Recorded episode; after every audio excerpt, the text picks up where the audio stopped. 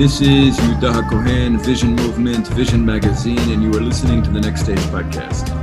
There is a war going on, not just a war for the homeland, and not just a war to defend our people physically, but also a cultural war in Israeli society between those Jews loyal to our native culture and identity and forces of westernization that come in many flavors. Sometimes liberal, sometimes conservative, but all promoting a cultural imperialist agenda trying to transform Israel into something we're not. And one of the oldest threats of this nature is the threat of Christian missionaries trying to target some of Israel's weakest sectors. So, with me on the show today is Rabbi Tovia Singer of OutreachJudaism.org, who actually specializes in resisting Christian missionary activity here in Israel. Rav Tovia, welcome to the show. Great to be on with you. you know. So first of all, it's been a long time. I hope you're doing well. For those who don't know, both Rav Tovia and I had radio shows together at uh, Israel National Radio about a dozen years ago. So what have you been up to these last few years? Well, what I I've done is really very very unique. Indonesia is the as it turns out the largest Muslim country in the world, but there are many many Jews in that country who had converted to Christianity. Um, as you said, all of my work is devoted to helping Jews who have been converted to Christianity return back to the Jewish faith. And my work consists of also, of course, educating the Jewish community about the dangers of these missionary uh, groups. I wrote, you know, many books on the topic and so on. So what's great, what's really been wild is spending five years in Indonesia, helping hundreds of Jews do tshuva, return back to their Jewish faith and then I came back here to Israel uh, about a year and a half ago. And what's going on here in Israel is astounding. Um, I was shocked. I actually came to Israel in November 2018 and I engaged in a debate with a Christian missionary. And I was stunned to see the extent of this cancer, which I, I knew was very serious, but I didn't know was stage four. And for those who don't know, there is no stage five. So the amount of missionary activity going on here in Israel was shocking. And I decided immediately that I had to come back to Israel as soon as possible so that I could fight these missionaries and inoculate the community in Israel to about the dangers that these groups pose. And this is what you're doing full time now. This is what you've committed yourself to. I, I've really been doing this for 40 years full time. I mean, this is all I do is um, is speak about this. It's it's because I'm there's really almost no one doing this, so therefore I I spend a lot of time. A huge YouTube channel, which is seen by million, millions of people, literally, and this helps so many people learn about the Jewish faith and why the very serious attacks against the Jewish faith that are launched like missiles, spiritual missiles against our nation why they are wrong. So I have to respond to that. The wording you use, it, it rubs me the wrong way a little bit, I'll be honest, when you talk about the Jewish faith. Uh, because for me, I come from a perspective that even sees that as to a certain extent the Christianization of our identity. You know, I think that the Jewish people really predate the social constructs of religion and, and ethnicity and race, etc. What we are is really a, a, civilization that has an identity, has a culture, has a value system, has a worldview, has a Torah, has has nivuah. But uh, you know, one of the things I often try to fight against in, in my work is the reduction of Jewish identity to a religious identity. So I don't know if that's what you meant when you said the Jewish faith. No, I I think you're right, and I stand corrected. I, I want to emphasize what you're saying because we're very unusual people. The Torah says that we're a unique nation. But as it turns out, we are an ethno-religious group. It means we're a nation, we're an am, and we're people that are called upon to be a light to the world, a light to the nations, an Or LaGoyim, Isaiah 42 and 49. So uh, just the opposite. I stand corrected. You're right. It's a, an attack against our civilization, what we are here for, our mandate, and it's an assault to destroy it. And as you said, you are right. This is an assault that's been going on. This particular problem is a 2,000 year old problem that is not going away quickly. Right, right. You know, one of the most, really, one of the most abhorrent things to our people for thousands of years has been idolatry. Like, this is something that we're constantly warned about by our sages, by our prophets, in certain instances by the Creator Himself. That we have to ensure there is no idolatry in our borders and ultimately lead mankind, like you said, become a light unto nations that actually leads humanity into a world where people are not succumbing to this. And so when I look at what's taking place, you know, the way I'm perceiving it is really, you know, outsiders coming into our land and essentially try to lead our people astray, some of the weakest sectors of Israeli society astray towards worshiping idols. In fact, what makes us unique is that we are called to be a kingdom of priests, that we have to be a light to the world. That's our whole mandate. And what is happening now is mind blowing because it's the reverse. Instead of the Jewish people seizing that mandate, which we are, but not to the extent it should be, these missionaries are doing the opposite. They are trying to influence, bring in idolatry into the land of Israel. And it goes without saying, these missionaries are very active in the United States. Jews for Jesus is all over the world. And it is very likely that every one of your listeners are familiar with groups like Jews for Jesus, Chosen People Ministries. Uh, they're spending hundreds of millions of dollars a year just evangelizing the Jews in the United States. What's going on here is a complete nightmare. So maybe we can talk a little bit about what's going on here, because what I'm really hoping we could explore is how the missionaries are gaining a foothold in our country, who's enabling it, why it's dangerous, how it can be stopped. Oh yeah, but this is I. If you're listening to this, just make sure you're sitting down. These missionaries have a belief that in that the Jews play a role in bringing about Jesus' second coming.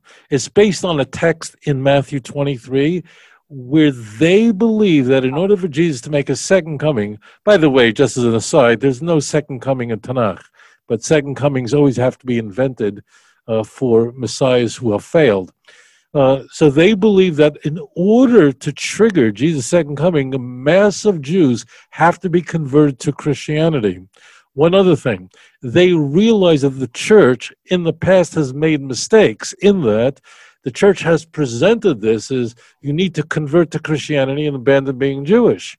What Christian missionaries have realized after the 67 war, because they thought Jesus was going to make his second coming in the year 2000, is that um, that they have to start using Jewish terms and don't tell Jews to convert to Christianity, but become a messianic Jew. So they they're playing games with semantics, but ontologically it's all the same.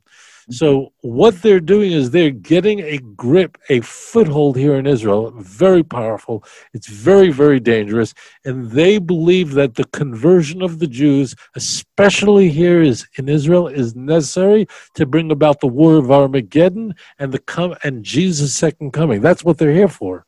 So this is a very, very serious matter, and that's why Jews for G the the conferences that took place, it was mostly in Lausanne, Switzerland, Western Switzerland, of how to evangelize the Jews took place in 1972, five years after the 67 war. Now that Jerusalem is in the hands of the Jews, they believe that's prophecy, and it is prophecy.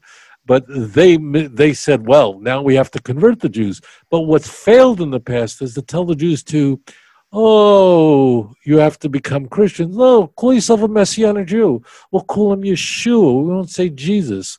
We'll, we'll take that's, that's how they do it.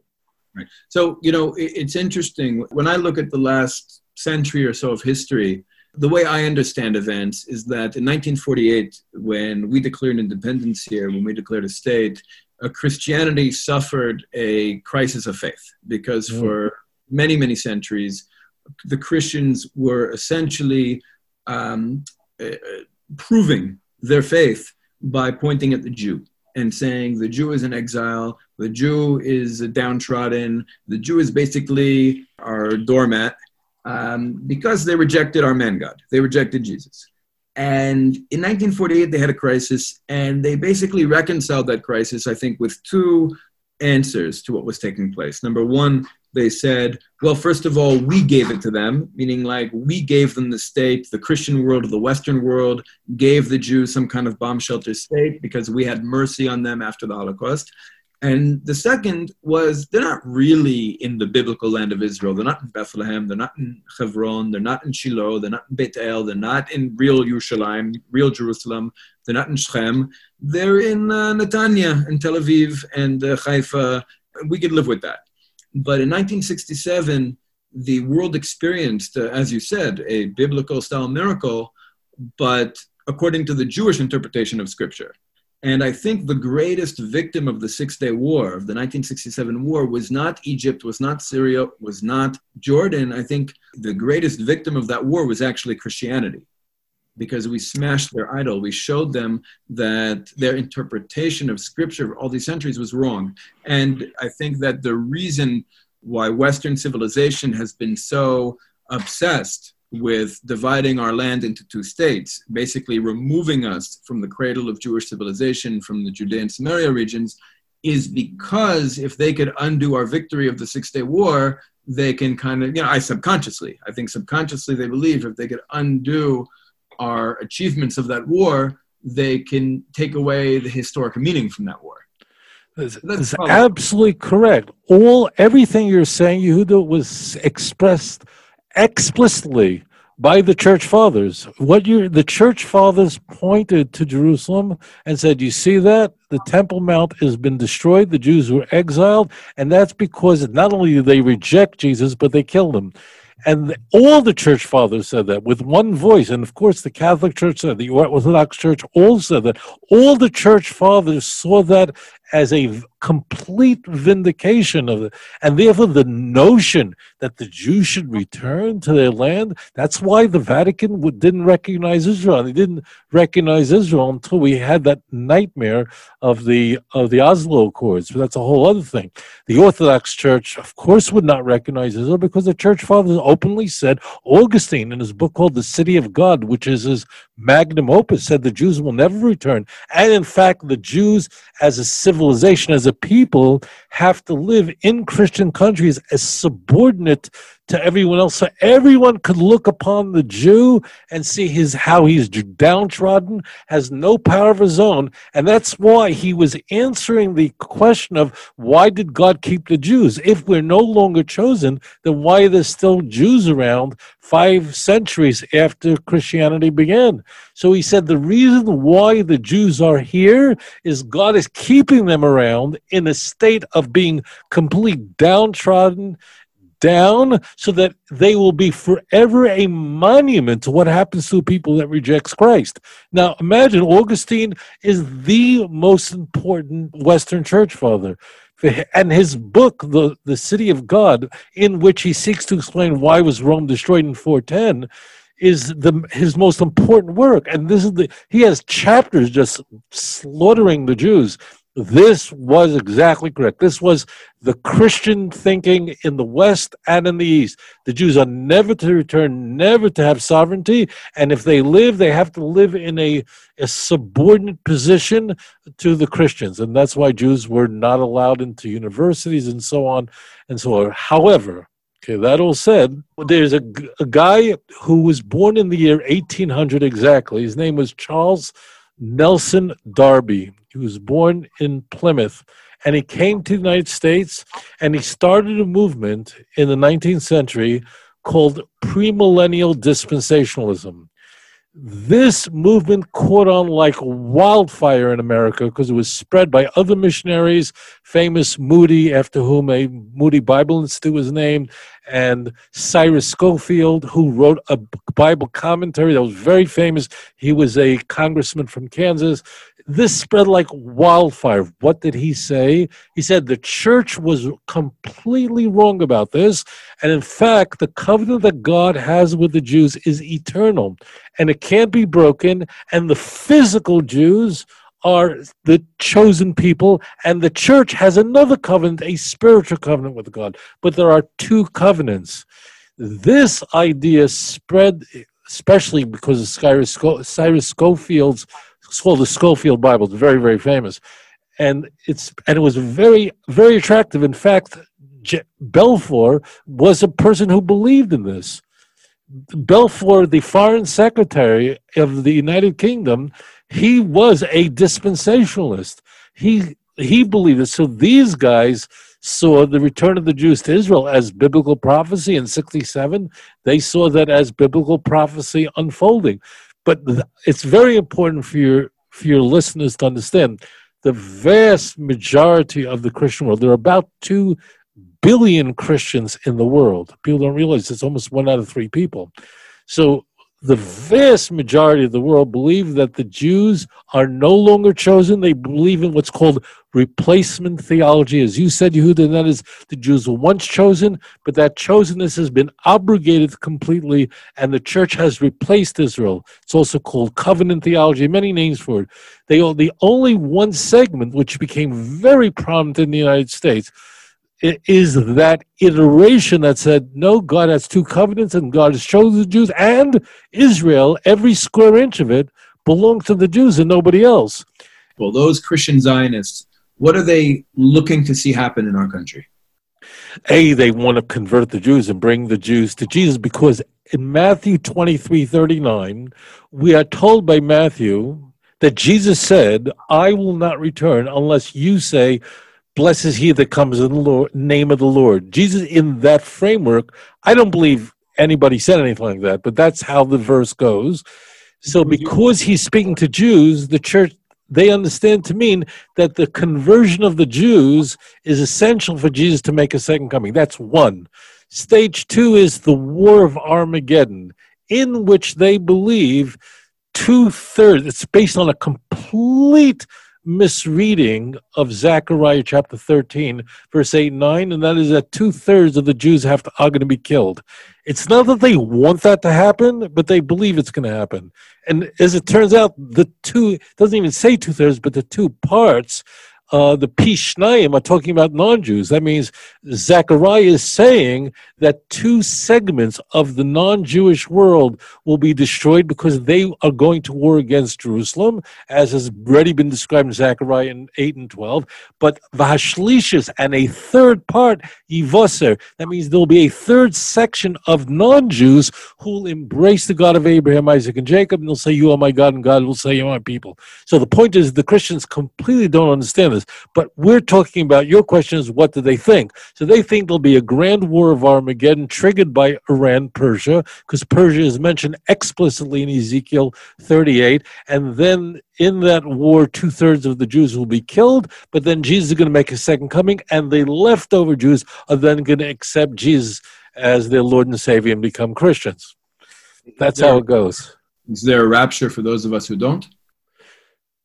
The rapture is based on First Thessalonians four seventeen, where Paul says that that in in during this period of tribulation, the Christians are going to be sucked up into the clouds, and then judgment is going to become upon everyone else. Now there is nothing remotely resembling any of this in the Jewish scriptures. There's no, there is no rapture in the Jewish scriptures. And Paul said that he expects to happen immediately. And of course, it's 2,000 years and the clock is still ticking.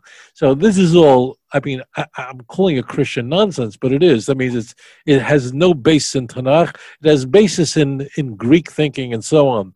Uh, but they believe that the true Christians are going to be fly into the air and the, and everyone else is going to come into judgment and they're here to convert the Jews primarily. One other thing the Christian Bible openly says that you have to convert the Jew before any non Jew. Uh, one other point, because you, asked about what is the mind frame, why are they doing this? The fact, this goes to what you said, Yehuda, the fact that of all people in the world who did not accept Christianity are the Jews this is a tremendous psychological and credibility problem to the church because the idea of a Messiah is uniquely Jewish. No one else was waiting for a Messiah. The only people on earth that can read their Bible in its original language are Jews. So, and we have a reputation for being a rather intelligent nation. So, the very people who are looking for a Messiah understand what a Messiah means are the very people who say that Jesus is not the Messiah. He's nothing, zero. It's not like in Islam where he's Jesus is like a somebody. He's just just not the Son of God. He's nothing. So to them, only the conversion of the Jew can lend any credibility to the church. And if I may, one caveat what bothers them moreover is that why is it that the only Jews they can convert are Jews who know nothing? Why can't they convert Jews like Yehuda Rai, who went to yeshiva, who studied, who studied Tanakh? Why can't they convert Jews who sitting and learning? That means if the, their claim is true that the that the Jewish Bible prophesizes the truth of Christianity, why is it that the more a Jew knows about his Bible, the less likely it is that he's going to join Jews for Jesus? This to them is a reality that is completely unacceptable. Very well said. And I, I really do appreciate you working with me on making this very introductory because I think a lot of our listeners probably don't know very much about this topic and it's very helpful. I'm also learning a tremendous amount just from hearing you speak. And clearly, uh, this is a, a, very important conversation that's not taking place uh, as much as it should be in the Jewish world right now, uh, given the threats that do exist. I'm just curious to know, do, you know, do you believe that there was a historical figure, Jesus? Like, do you believe that he was a real person? Do you believe he was a composite of several people? How do you understand the historical figure of Jesus? So, whenever we talk about history, we, we can't talk with speak with any certainty we can only speak of likelihood because, unlike the hard sciences where any claim could be replicated, right? If someone says that soap floats, you can then go test that out. But the problem with history is you can't repeat it. So, what you're doing is you're looking for what is the more given what we have. And let me just tell your listeners, we have very little, meaning there's not a single contemporaneous historian of when Christian sages lived from roughly, let's say, the year 6 BC to 30. Let's just say that. There's not one historian that that says that's that says that Jesus existed. Nothing, zero. In fact, our first non-Christian to write one word about Christianity is Pliny the Younger in 112 and the famous Tacitus in 114. And that means it's a hundred years later, and neither of them are actually talking about Jesus, but both of them are just talking about problems of Christians misbehaving in the empire. So that's our first we don't have we have zero in the first century. I hear what you're saying. I assume you're coming from the perspective, and I share this perspective, that the places where we see Josephus Flavius, Joseph ben Mattatyahu, speaking about Jesus were inserted later. Oh, those are fake. So you're talking about famously Antiquities of the Jews, uh, Book 18, Section 5, paragraph, uh, excuse me, Section 3, paragraph 3. That's called uh, Testimonium Flavium. It's very, very famous. Kuli almaloi pligu means everybody admits that's a complete interpolation, and was, we know even who put that in. We know when it was put in. But I'll explain to you very briefly. There is a passage in and in, in Antiquities. Antiquities was written in in 93, 94, at the end of Josephus's life, let's say 20 years after his work called The War on the Jew of the Jews. And there's this paragraph that just stands out, which says, and there was this man called Christ, if you could even call him a man, because he did many great works and he was very wise and did many miracles. This is, we, every, even the Christians know that this is a corruption. And I'll explain to why this we know for sure. The only thing they argue is maybe there was a skeletal version where he was sort of named very briefly and then Christians added it in. Now, how do we know this? We know this because no one, not a single Christian church father, quotes this, this paragraph until the year 320, 320, let's say 326. And it was Eusebius. He's the f- first church father. Eusebius is very famous because he's the historian of the church. He inserted it.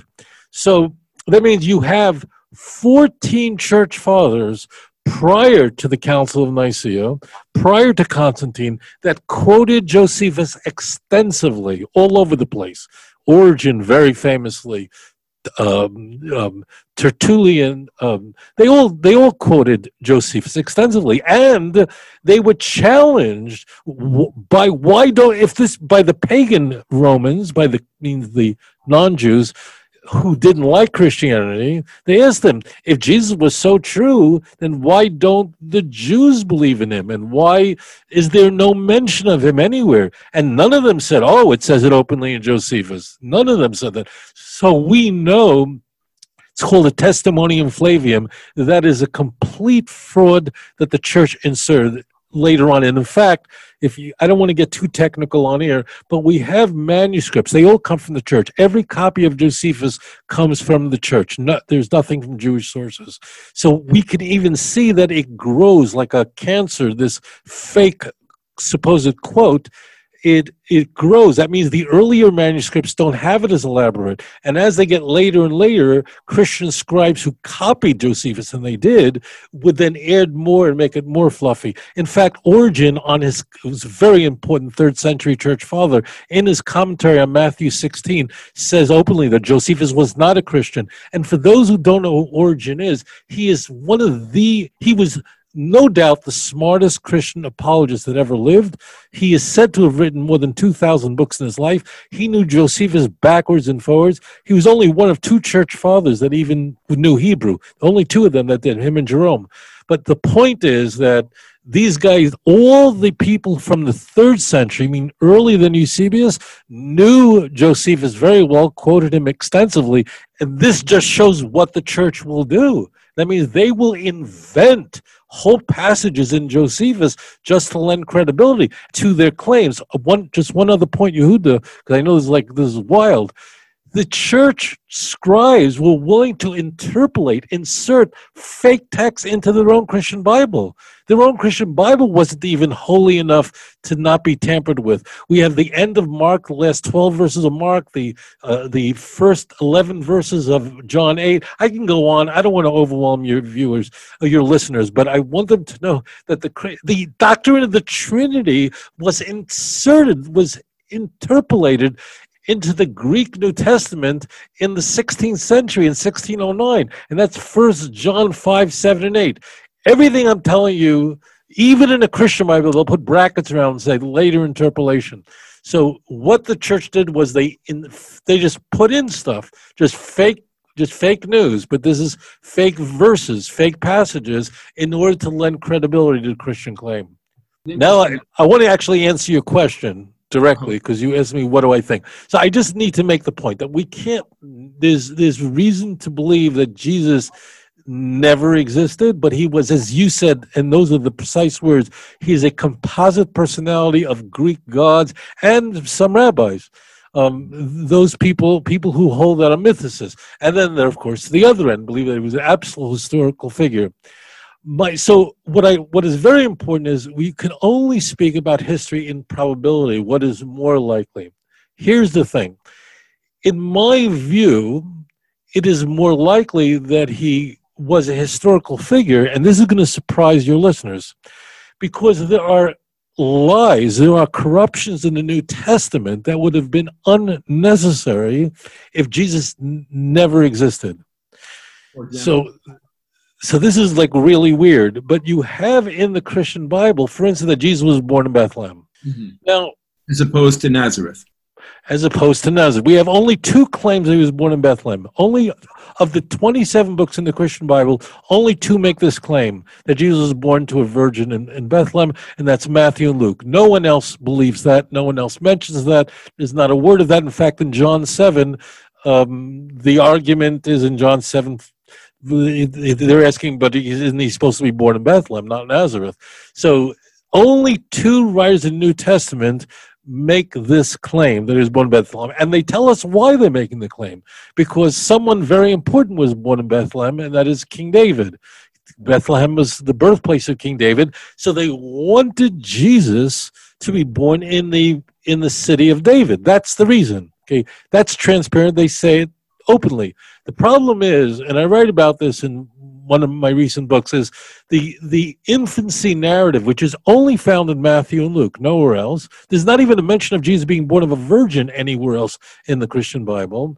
Those two stories are completely, wildly contradictory. It's beyond the scope of this show to go into it, but for right now, know that these two stories are completely It's not that they're giving us different information. Their two stories just are completely opposite direction. It just completely opposite them. So what's obviously happening is everybody knows that Jesus is from Nazareth, and which is, by the way, Nazareth is never mentioned in Tanakh never mentioned in Josephus, never mentioned in the Talmud anywhere. So it's really a one horse town in the Upper Galilee. It's really a, a, nothing of a nothing place.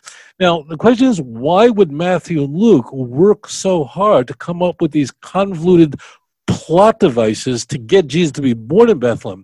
If he was a complete figment of someone's imagination and didn't exist at all, it's sort of odd that they would have to do that kind of corruption.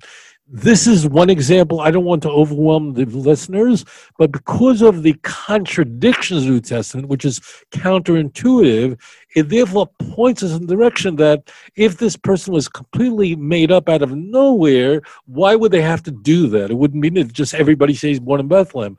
So the convoluted stories in the New Testament seem to point us to, you know, on a scale of one to ten, I would say a six that he existed and that he's one single person, uh, not a composite of several people. No, no, but he's a composite in that the person that we see in the Christian Bible as the Son of God and so on, that's all composite. That means everything said about him that he died for mankind sins, that he's the Son of God, the incipit to the book of Mark, all that is all Greco Roman. I mean, it's not an accident that Romulus, the founder of Rome, was born to a virgin on December 25th, that Buddha was born to a virgin, Krishna born to a virgin, that Zeus impregnated Hercules' mother, that Pythagoras, the famed thinker, philosopher, mathematician, born to a virgin. In the ancient world, the idea of intimacy was alien that a god could be born as a result of, uh, of a man and woman that could not be. So all the ancient gods in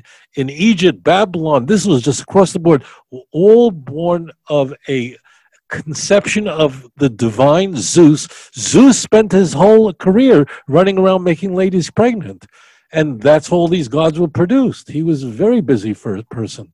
So that is all an amalgam the question that people are asking is was there some hippie itinerant Jew running around saying the world's coming to the end, the world's coming to an end, which there were a lot of people like that in the northern Galilee during a really difficult time. It was really difficult to be here in Eretz Israel in the first century. We were under the Roman Empire. It was a very bad situation.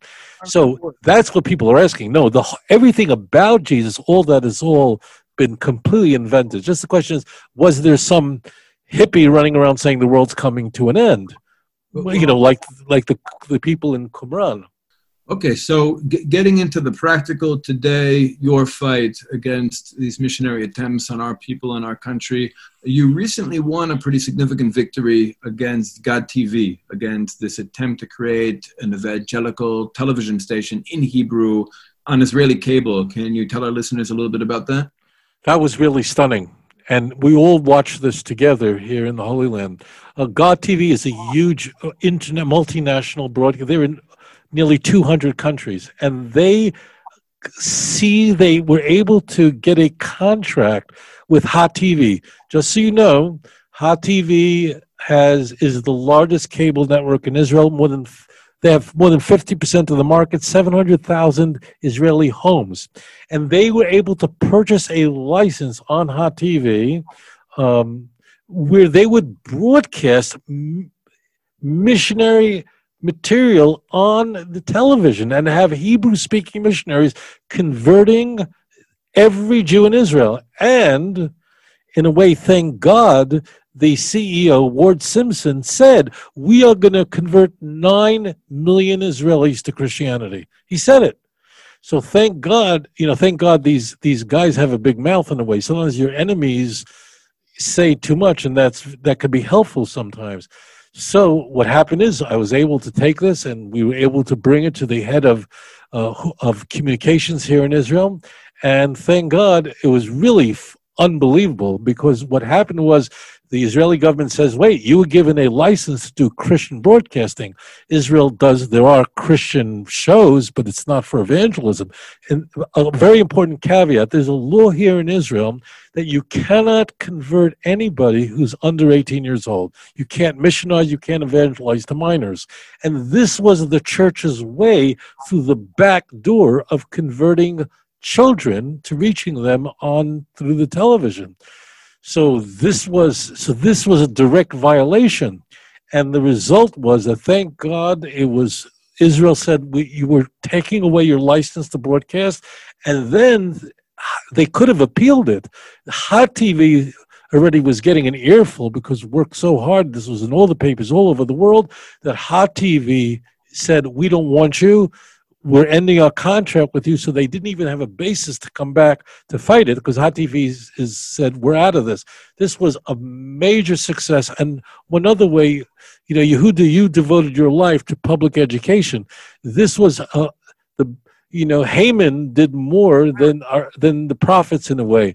Our enemies sometimes accomplish more than I could have. This guy, Ward Simpson, in an hour of broadcasting on different shows, which I put together and put up, did more against missionaries and raising awareness about the danger of missionaries than I did in 40 years. It was an amazing event on multiple levels. Wow. And they're done. They're not getting on TV. That's right. They cannot come back because they don't even have a they don't have even a vehicle to get back. I mean, it's Hot TV says we don't want you. Now that Israel canceled the license, Hot TV was under tremendous pressure because everybody was it was international story.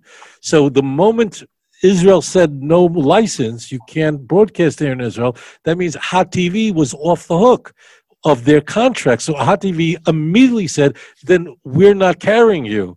Then God TV didn't even have a, see, God TV called it Shelanu, which means ours in Hebrew.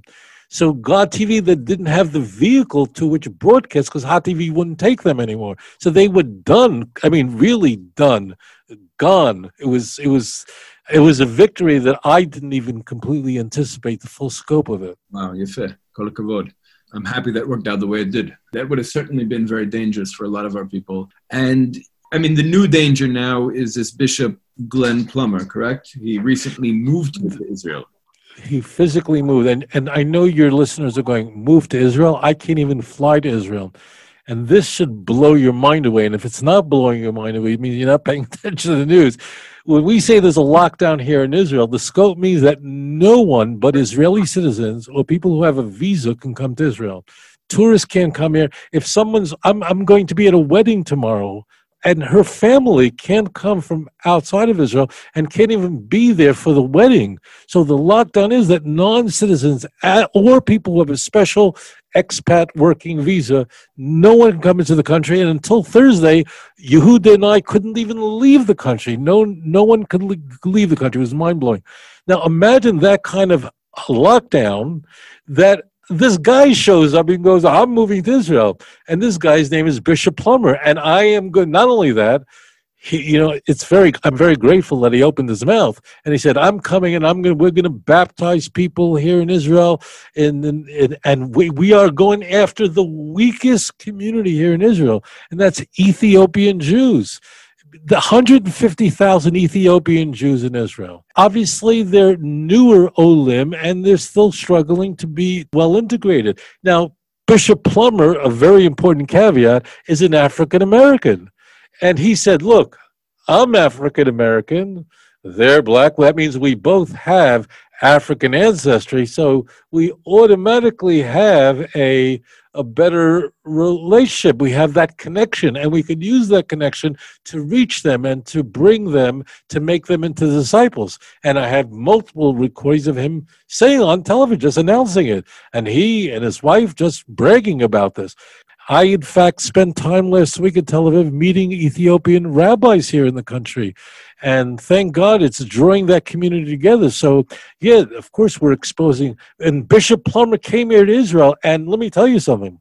I'm just going to say this. I'm not going to say more. He didn't even get the G5 visa that normally these other missionaries are getting to come into Israel. They're coming here by the plane load now in the lockdown. Jews can't visit. Jews who want to go to their families' weddings and bar mitzvahs can't come. But missionaries are coming here on a special visa. Plummer was given a higher visa than that. He was given residency. In general, who's enabling it? Who is giving Plummer residency? Who is letting these missionaries into Israel when there's a lockdown and Jews can't even come? It's at, it's happening at the highest levels. There is a mentality of this country, and I'm going to be straightforward with the listeners. There's a mentality of this country, and that is the following: that is, people who are pro-Israel. They're very important to us, and they're the most important thing because we can't survive without America. We can't survive with American support, and we can't survive without these evangelical Christians. And these people are their handlers, and it comes from. I can't name names because I'm very grateful for our sources. But it comes from the, I mean, imagine high level, and then whatever you can imagine, go higher. Okay, mm-hmm. so I mean, do you understand what that means to come here? Not even as a, with a working visa, but to come here with a residency. That's like a full green card in the United States. That is that is very hard to do. And to do that in the middle of a lockdown, that's insane. So only just imagine only people at the highest level of government could sign off on something like that.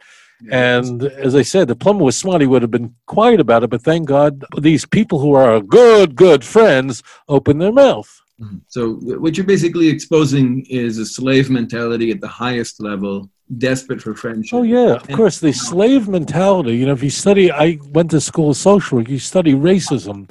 One of the most pernicious elements of a slave mentality and racism is that the the victim begins to believe what his oppressors say. That means deep down, the person who's been oppressed for thousands of years under the heel of the church, deep down begins to wonder and needs, I need, please love me. We need your recognition. This is the sickness, the mentality of of of being a victim that the victim ultimately buys into what the oppressor is saying and that's what's going on. Like we need america canada please say nice things. Oh belgium you said something really horrible. Oh european union please please like me. Please say nice things. Look at all the technology we bring. This is a sickness. Um, I, I want to say this. I say it's a sickness. I i do understand you know when you're 2000 years of of exile puts you in a, in that kind of mentality for sure. I understand that, but this is a big problem, and it leads to the making very really bad mistakes meaning I am this the evangelical support for Israel really it could be very very dangerous in general. It puts us in a bad position, but not certainly not at the expense of Jewish children and not at the expense of our Jewish brothers who are from North Africa. Even one child should lose his faith and God forbid chas v'chalila become a Christian. Look, the whole point of Israel is a nation returning to its land, fulfillment of God's prophecy. So, how do you then leave your community vulnerable? That's insane. Mm-hmm. Right, and this is a sickness that exists at the highest levels of government in the state of Israel. Oh, please. Believe me, I'm not revealing anything. These people are at the top. The top, their top missionaries was so powerful. I'll name one guy who's huge, and he has actually a museum here in Israel. He's at the highest levels, very, very close to my Mike Evans. This guy has been. I I told you I'm doing this 40 years. Mike Evans was at the head of Jews for Jesus and other missionary groups to the Jews going back more than 40 years. And this guy is, they carry him around, they walk him around like he's, I don't know, the, he's like a bishop. I mean, he's a very, very famous missionary, and he is way, way, way, way up. He has a, a whole museum here in Israel. So listeners know where's the museum? Um, in Jerusalem? Yeah, yeah, yeah. It's a museum, the history museum. It's really cool. A lot of money involved in it. Is it the Friends of Zion Museum? Yeah, the Friends of Zion Museum. Right, that's him. That that's a missionary operation. No, so that museum is a museum. That means it's a front. It's a museum. You go there there's not going to be a word said to you that you need to accept Jesus. That museum has recognition here in Israel as a museum. It's not, but that museum is his baby. And this guy has terrorized Jewish communities for more than 40 years. He's I mean just go on Amazon, look at all the books he wrote about how to convert Jews, about Jewish evangelism. I mean, he is like huge guy and he's very powerful. He's a very powerful guy in this country and he's a very, very dangerous missionary. And he's been doing this the longest, longest time. Look, he and I have been tangling up for a very, very long time. So he's big air. You know, he can fly back and forth whenever he wants.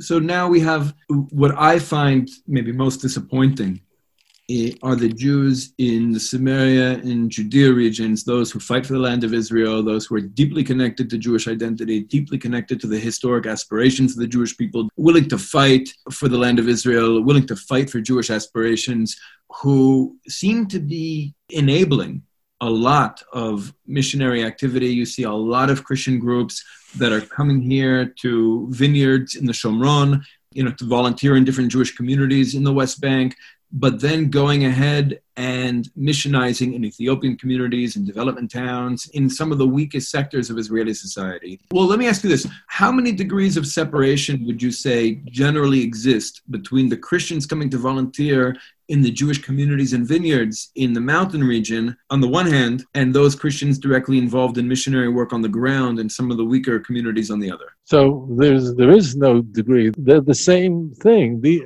it's not just the guys who are going and, and harvesting, but these missionaries who are coming here volunteering all over Israel. These are all coming from the evangelical world that I talked about earlier, the dispensationalists. They're not coming from the Greek Orthodox Church.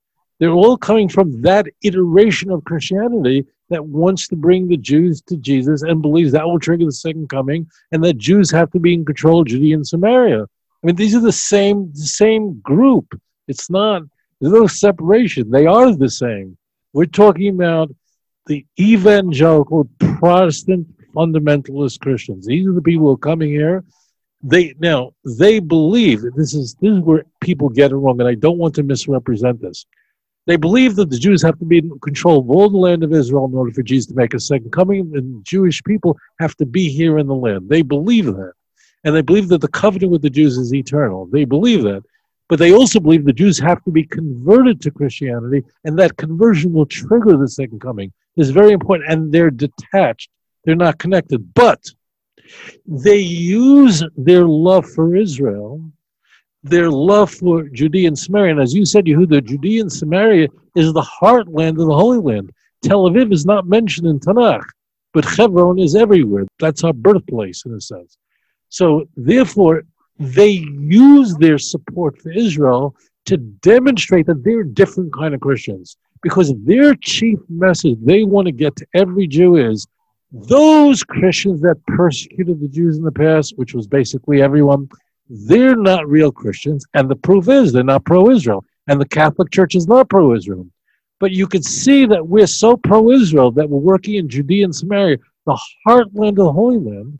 Therefore, we're different, and therefore don't hold it against us the behavior of other Christians, even though the doctrines that they follow to convert the Jews are all in the Christian Bible. So they use their Zionism as a method to win the hearts of Jews in not only Judea and Samaria, but around the world. Right. And those Jews in Judea and Samaria who do embrace him are essentially giving them a stamp of approval that help them get into some of the weaker communities where people are more susceptible to their idolatrous missionary work. Unfortunately, that is the case. Now, we just a caveat, Yehuda and I both know the vast, vast majority of these holy Jews who are at the front line living in Judea and Samaria don't even know anything about this. This is very important. And they're just clueless. But yes, the people who are facilitating, the, yeah, are absolutely uh, leaders in Judea and Samaria, and it's a very dangerous situation. Absolutely.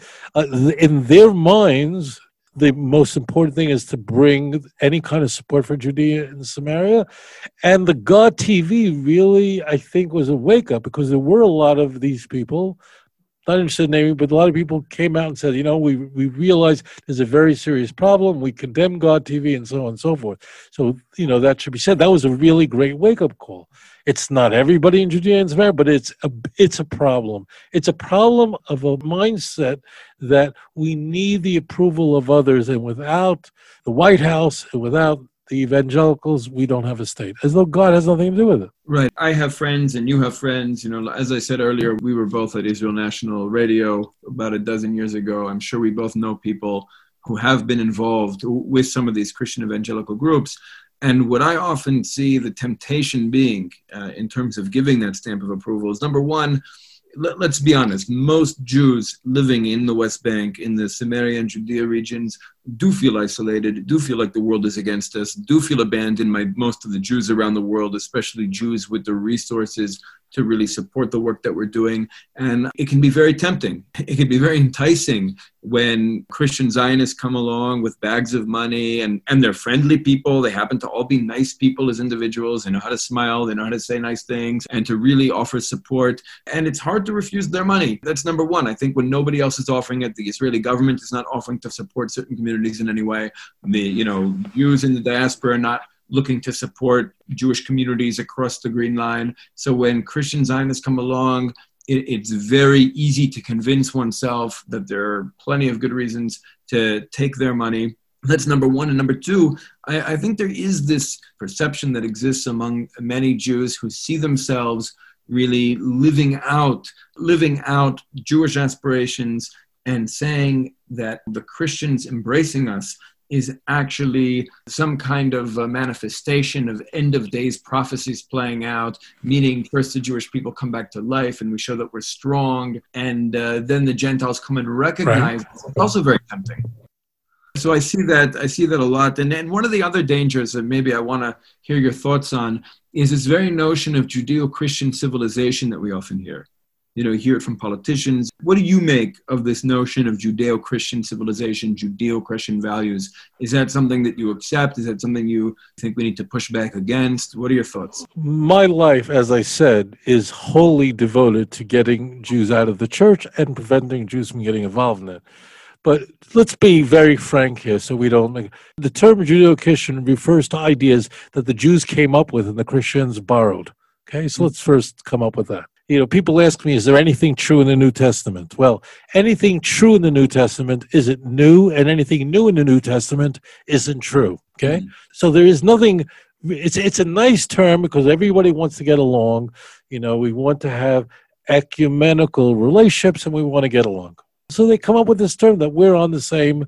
But in, in reality, could anyone point to a a Judeo-Christian ideal I'm using that term for a moment in quotation marks that Christians came up with that the Jews didn't. Like, in what sense? How is this Judeo-Christian? Is just Jewish ideas that the, that other nations stole. I mean, they're appropriating. That's all. So I just wish they would appropriate more ideals of Judaism. Like, let's start with rejecting the doctrine of the Trinity, which is idolatry. That would be really nice. I would really appreciate it if the church would turn the clock back and reject the Council of Nicaea in 325 and reject the notion of worshiping a man as God when the Torah says in Numbers chapter 23, verse 19, that God is not a man. That basically brings us to this idea of being the head and not the tail. That's essentially Israel's, you know, on, on Rosh Hashanah.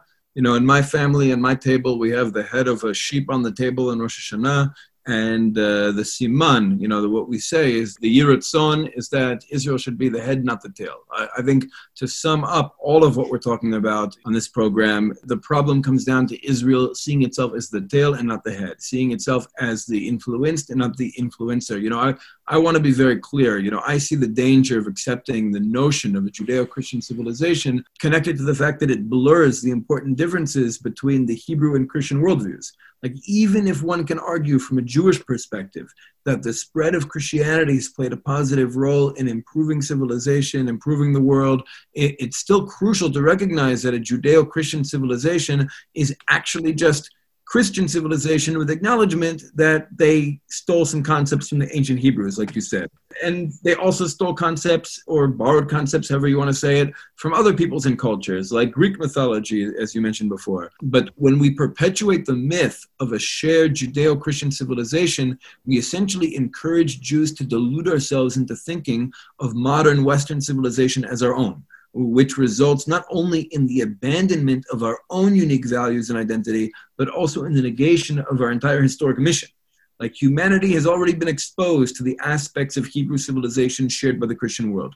All we have left to give are the points that distinguish us, the things that separate us, meaning the unique contribution Israel needs to make to mankind now that we're back in our land, now that we're back on the stage of history, and now that we have power again, will come specifically from the areas on which we differ from Christianity, from where we differ with Western civilization. So downplaying these distinctions not only prevents us from decolonizing Jewish identity, but also from contributing the best of what we have left to give the world. So, from my perspective, the very idea of a Judeo Christian civilization holds us back from actually exploring what we have left to give to the world. That's exactly correct. So ultimately, I think that uh, the Christian world, you said 2 billion people, you know, I guess the greatest hope for them would be that uh, they replace their belief in a dead Jew with the living nation of Israel that's come back to life in modern times. Amen.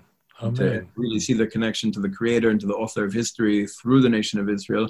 And we're not finished, meaning we still have a ways to go. You know, one of the things one of the things that makes me so skeptical is that you know we've experienced in modern times, you know, in modern history, we've experienced material liberation, material decolonization. We came back to our land, we revived our language, we achieved political independence, but we still have a ways to go in terms of rebuilding Hebrew civilization, in terms of returning to our authentic identity. And we're not really behaving, at least not on the surface, according to the values of our prophets and sages. So I become very suspicious of Gentiles who come and want to support us in this current political reality you know, I almost have more trust for the ones who are criticizing us because those are the ones who are pushing us to be what we're supposed to be, whereas the ones who are embracing us now, you know, it's like Esav's kiss in Parshat mm.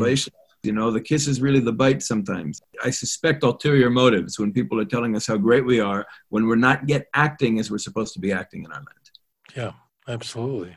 So, two last questions for you, Rav Tovia Singer. First of all, what can listeners do to help combat this scourge of Christian missionaries coming into our land and targeting our people? That's number one. And number two, how can listeners find out more about your work? What website, URL, YouTube channel can they go to to see what you're doing and to follow you and support your good work? So everything I'm doing, and it's the same thing for you, Dave, everything we believe in is about education, knowing, having knowledge. The most important thing you can do to protect yourselves and the ones that you love against these missionaries is to know I'll tell you just really quickly. I was lecturing in Fairfax, Virginia, a few years, many years ago, uh, which is right outside of Washington. And a fellow, I met a fellow who works for the Secret Service of the United States. He he doesn't protect the president. He protects the currency of the United States. He trains agents how to detect counterfeit currency because that's one of the things the Secret Service does. And I asked him, "How do you do that? Do you train the agents to uh, show them different kinds of counterfeit money so they can identify it. He said the most important thing, Rabbi, we do is train agents what real money feels like and looks like. They're identifying features of the paper and the engravings. And if a agent is trained in what real money looks like, if you dare put a counterfeit in their hands, they will know it immediately. I want you to listen to me, listeners. Oh, I'm not saying to you that you need to become experts in the New Testament, the book of Luke, and so on. You don't need that. Know your own Torah, understand Judaism and the values of Judaism and the mandate of the Jewish people. If you understand your own nation, your own faith, then no missionary will be able to touch you. That's number one. Number two is that our our web my website address is outreachjudaism.org, and I have a very large YouTube channel, Outreach uh, it, no, excuse me. My channel is my name, just Tovia Singer. I don't know, but there may be nearly a thousand videos there seen by millions of people. We just had our nine millionth viewer a few days ago, so it's a very big channel. And come on, subscribe. It's live broadcasting, and uh, it's very exciting. Okay, great. Rav Tovia Singer, thank you so much for being on the show. Pleasure to reconnect. Likewise, likewise. Pigs close. So, listeners, if you haven't already, please don't forget to subscribe to this podcast on SoundCloud, iTunes, Stitcher, TuneIn, and/or Spotify, and please leave a rating and review because that can really help us get our message out to a much wider audience. You can also subscribe to our newsletter at visionmag.org and follow us on Twitter, Facebook, Instagram YouTube. This is Yehuda HaKohen, Vision Movement, Vision Magazine. You are listening to the Next Stage podcast. If you want to check out the show notes, just go to visionmag.org backslash the next stage 38.